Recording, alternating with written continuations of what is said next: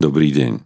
V štvrtok 15. júna slovo Božie nachádzame napísané v prvej knihe Mojžišovej v 33. kapitole vo veršoch 1. až 20.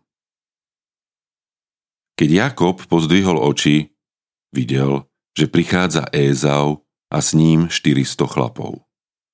Vtedy rozdelil deti medzi Leu, Ráchel a obe slúžky. Slúžky a ich deti postavil dopredu.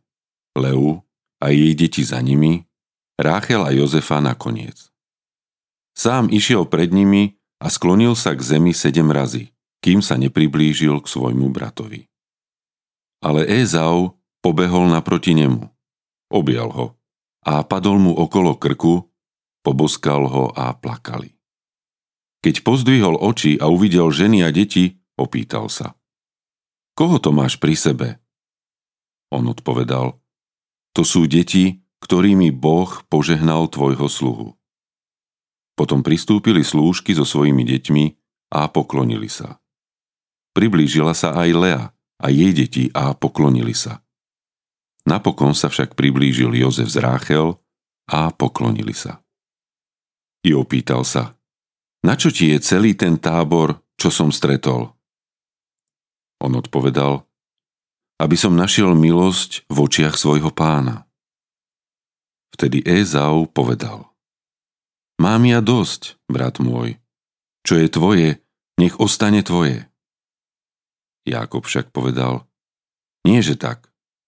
Ak som našiel milosť v tvojich očiach, príjmi odo mňa tento dar, lebo keď som sa díval na tvoju tvár, ako by som bol videl Božiu tvár, taký si bol ku mne láskavý. Príjmi teda môj dar ako pozdrav, ktorý som ti priniesol. Veď Boh ma milostivo obdaril tak, že mám všetko. I naliehal naň, až to prijal. Potom povedal Ézau. Poberme sa, poďme, ja pôjdem pred tebou. On mu však odpovedal. Môj pán vie, že deti sú ešte útle a mám na starosti pridájajúce ovce i kravy. Ak ich čo len jeden deň budem príliš hnať, odhynie celé stádo. Nech len môj pán ide pred svojím sluhom. Ja pôjdem pomaly. Ako bude vládať dobytok, čo je predo mnou, a ako budú stačiť deti, až kým neprídem k svojmu pánovi do Seíru. Na to povedal Ézau. Tak teda z ľudu, ktorý je so mnou, ti niekoľkých ponechám. Ale on odvetil, na čo to? Len nech nájde milosť v očiach svojho pána. Tak sa Ezau ešte v ten deň vrátil svojou cestou do Seíru. Medzi tým sa Jákob vybral do Sukótu, kde si postavil dom. Svojmu statku však spravil stánky. Preto to miesto dostalo meno Sukót. Potom Jákob došiel bez nehody cestou z Padán Aramu k mestu Síchem, ktoré je v Kanáne, a usadil sa východne od mesta. Od synov Sychemovho otca Chamóra kúpil za 100 kesítku z poľa, na ktorom si rozložil stan. Postavil tam aj oltár a dal mu meno El, boh Izraela. Len nech nájde milosť v očiach svojho pána. To hovorí Jákob Ézavovi. Jákob pri Jabboku bojoval o požehnanie preto, čo bolo pred ním. Čo to bolo? Bratské stretnutie s Ézavom, ktorý si od dávna stanovil cieľ potrestať brata smrťou, zabiť Jákoba. Jákob sa po rokoch úteku a skrývania sa pred bratom vracia domov. Jeho zámerom je zmierenie. Ako sa však zmieriť s tým, k tomu ide v ústrety so 400 mužmi? Je to jasné rozhodnutie pre boj, vojnu, vraždenie. Ako sa to celé skončí?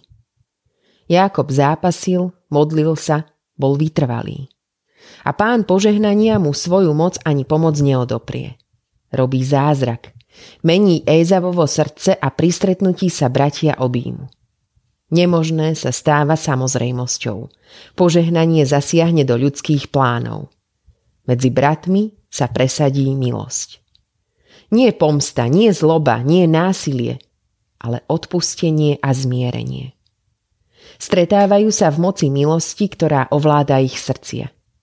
A kde je jej prameň? U toho, ktorý nás z milosti stvoril, ktorý nás vykúpil a ktorý nás posvecuje, aby sme sa aj my mohli stretať v moci milosti a pokoja. Počujeme každodenne ten úžasný pozdrav skrieseného.